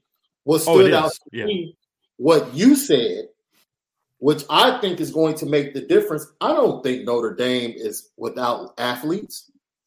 I mm-hmm. I know they have athletes. I know they have players. But when you tell me Benjamin Morrison moves different than what we've seen mm-hmm. and what we have, when you tell me Jaylen Sneed moves different than what we've seen and what we have, that's going, to be a huge con- that's going to be a huge contributor right. to things changing along with yeah. the coach so you can have athletes and then go get another level of athlete. Oh, 100%. Different. Yeah. And I think yeah. that's what I really, that's what hit me today. It's like, you know what? We have athletes, but the athletes we have, if we're being honest, if they would just be consistent, they probably could get to this level. I'm not sure that they could get to national championship level, but they could yeah, compete. See, with the that's, talent they have. That's where we somewhat disagree. You, you yeah. have to include the quarterbacks. You can't. Sure. You just can't sure. take away the quarterback. You have to include that. Well, see, that was going to kind of be my caveat. That is the position yeah. where right now they're just not there. Yeah, they're, they're, they're just not there. Right. Yeah. What I was going to say, Sean, is I I do feel like, especially this year, that, that this team when they play like the, the Clemson, you said there's points left on the board. I guess I'm going to somewhat push back on that because not maximizing every single point against Clemson is not that's going to happen. I mean, you're never going to go out against a team like Clemson and score every single time you have the ball. And I'm being hyperbolic in my in my response to you. My whole point is is that I'm not going to take away from what the offense did because I really feel like the the what they did what they needed to do was not just because of the lack of talent, it was also the conditions. I mean, Vince and I were up on the roof. I mean, they're Drew Pyne oh, wasn't. I don't care who they had. You know what I mean? So there's there's something to that. Like yeah, I just don't want to dismiss what they did last week because that's that's how Notre Dame's going to win. Sean is that completeness. They're not going to win because they have a 2019 LSU offense. Right. They're not Right. going to win because they have a 2009 Bama defense. They're going to win because they're not elite necessarily anywhere to those levels, but they're really, really freaking good everywhere. That's how Notre Dame has to win. Right. So, like 2000, 1988, Notre Dame didn't have the best offense in the country. They didn't have the best defense in the country. They might have had the best special teams in the country, but nobody was as good at all three of those areas as they were. Right. Notre Dame will never be as good as LSU was in 2019 on offense, ever. And you know who else isn't? Like everyone else in the history of college football is the best offense I've ever seen. Yeah. But you know what they can do? They can be way better than LSU was on defense, way better than LSU was on special teams, and be good enough on offense to say, we're going to be able to beat you. And that's exactly what happened in 2018. If the offense was just pretty good that year, they'd have had a shot to beat Clemson right? And that's the thing. Same thing with with you know if you could have taken the 2018 defense and put it on the 2020 team, maybe they have a shot to force a couple turnovers and knock off Alabama in the title game or in the semifinal, right? You get what I'm saying? So like that's my whole thing is is is Notre Dame has had teams that were championship level offensively, championship level defensively. They have one right now that's championship level special teams wise. What they've never been able to do is put all three of those together. Right. And that's where this program is missing, Sean. And that's where you and I agree. My only point is I think there's still too much conversation about they're not good enough here, they're not good enough there. And I still feel like the coaching is not where it needs to be at some some key spots. And it has to get better. And so those are be, going to be the things that Coach Freeman has to figure out because the margin for error at Notre Dame is smaller. I've never said it's not.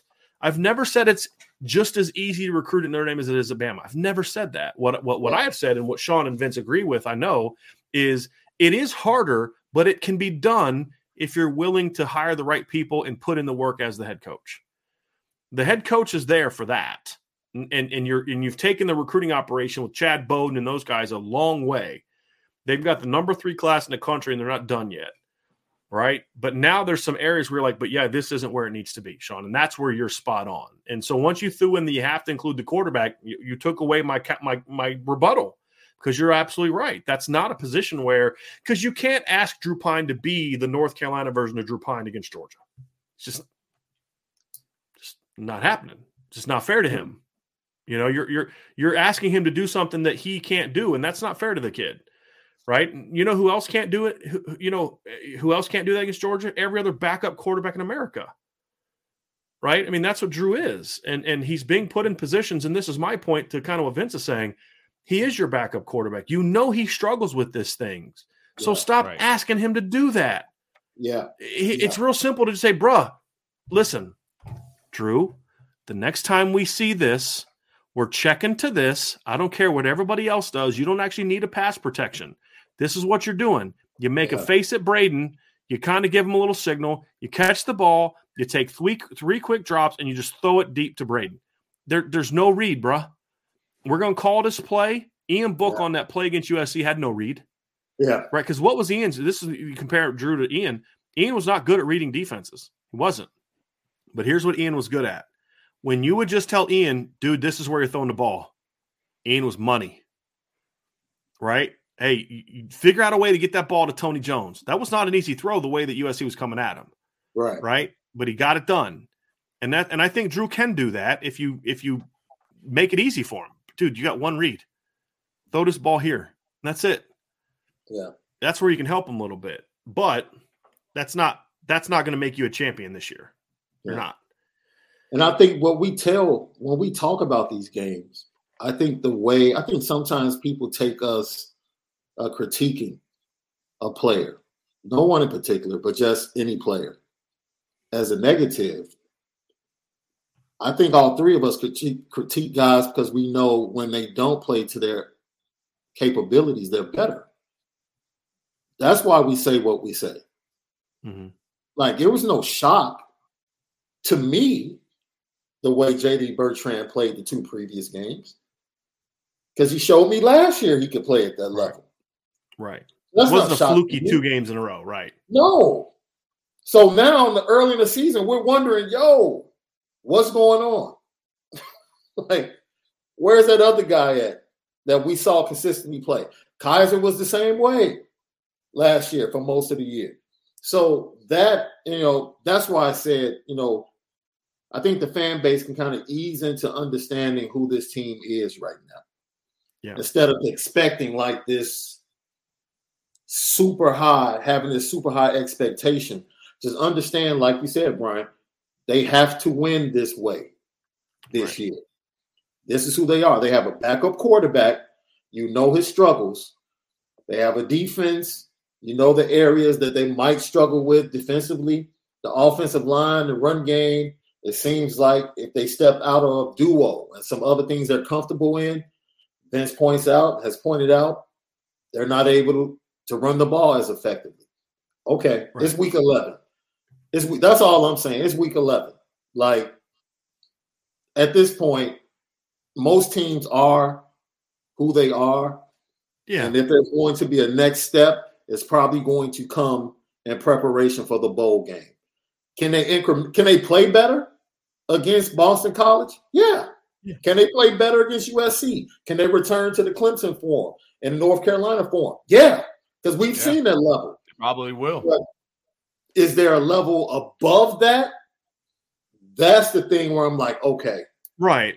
And, it could and that's why we said this week, like you, you don't I don't want to play Georgia this year. It's a bad matchup yeah. for this Notre Dame team. It, yeah. it is.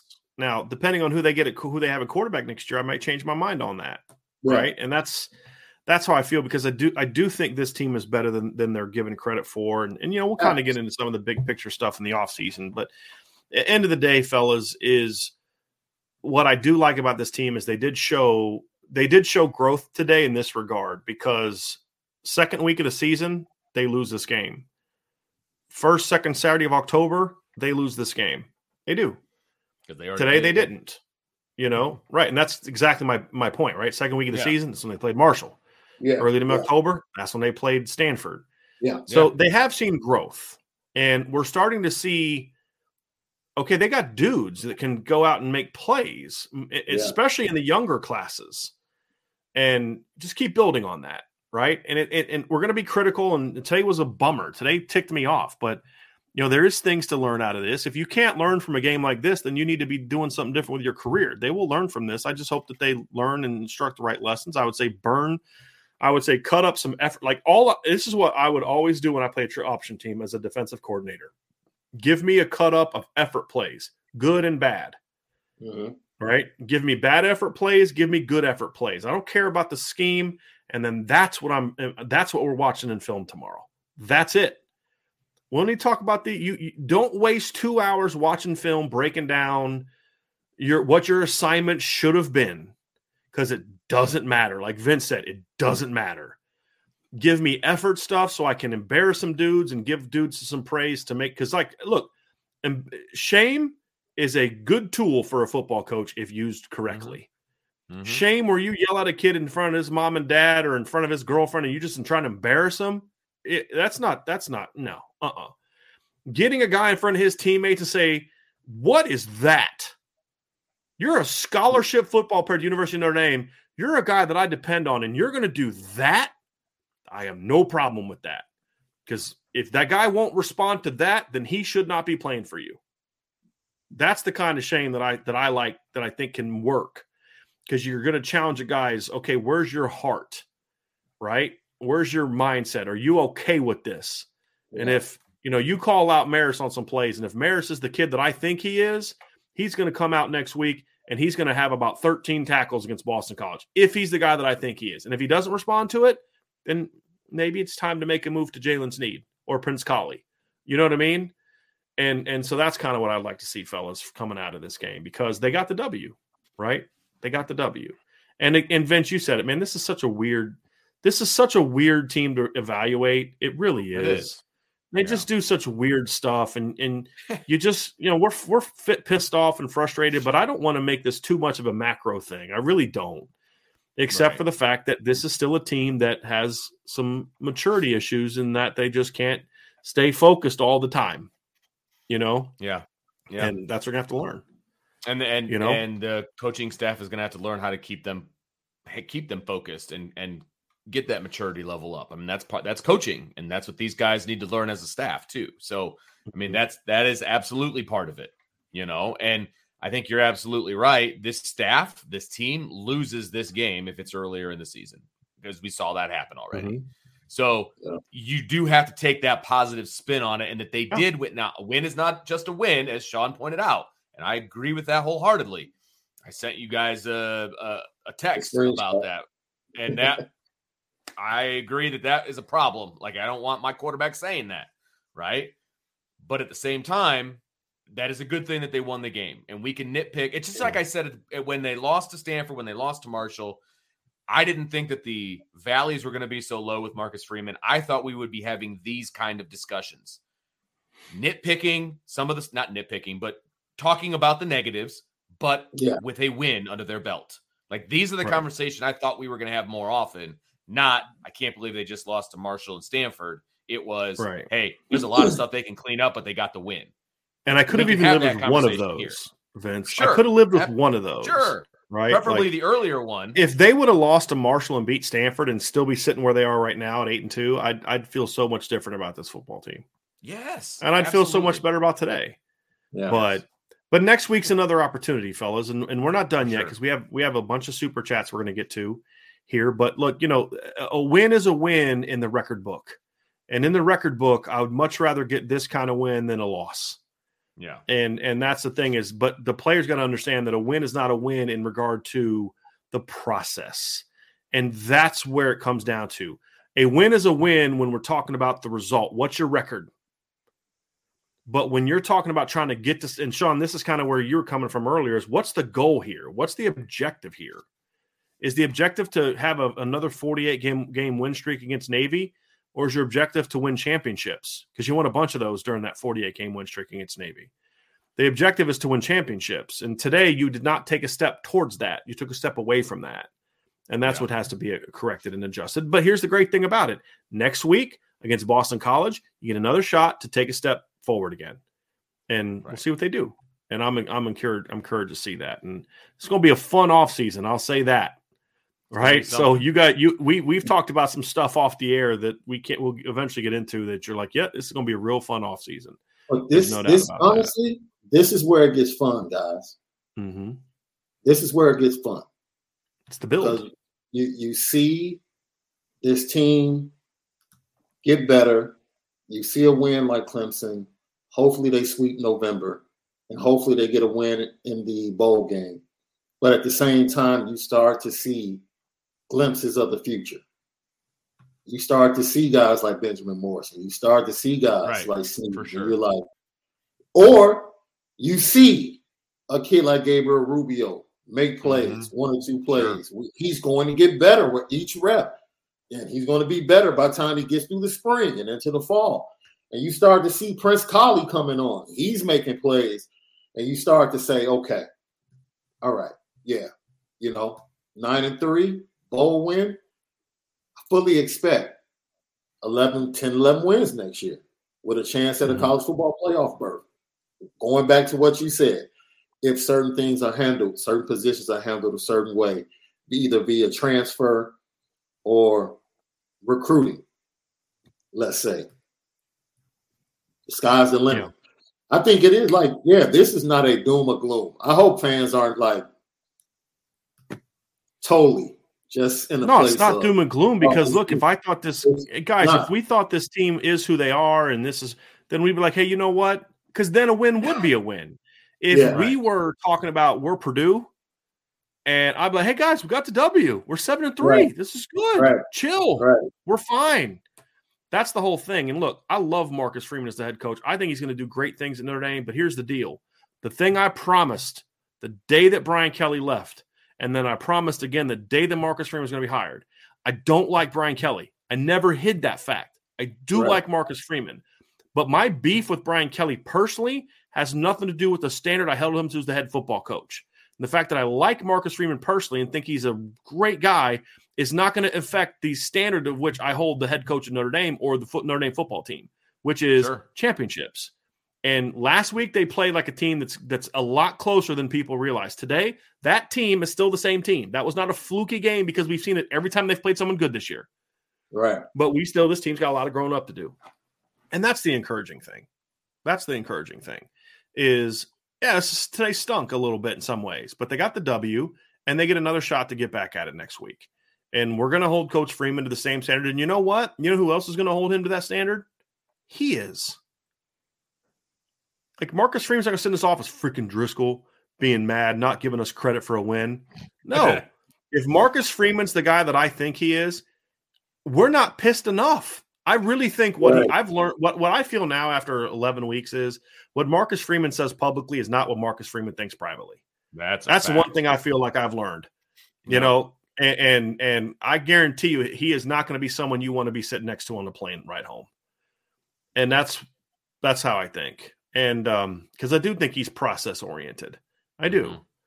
And uh, they'll get this thing figured out. I, I, I do. I do think that. But and next week's a, a, crack to get at that. And I'll say this before we move on to uh, the super chats. Maybe uh, Scott Satterfield could have should have kept his mouth shut during the week of preparation this week because they're losing us. Smacked around a little Clemson 24-10 right now. Uh, so uh, yeah, maybe he should have shut his pie hole a little bit. But yeah, we'll see. Anyway, that's going to do it for the this portion of the post game show. We are going to have some super chats coming up in a minute, but before we get there, folks, everybody, I'd like for you to do us a favor: hit that like button, hit that subscribe button, hit the notification bell, share this podcast, sign up or subscribe to the CFB Nation podcast so you can get that guy right there every single day, Monday to Saturday. Lucky Lefty podcast with Sean Davis and former Notre Dame quarterback Malik Zaire. They're now the the Notre Dame channel on CFB Nation.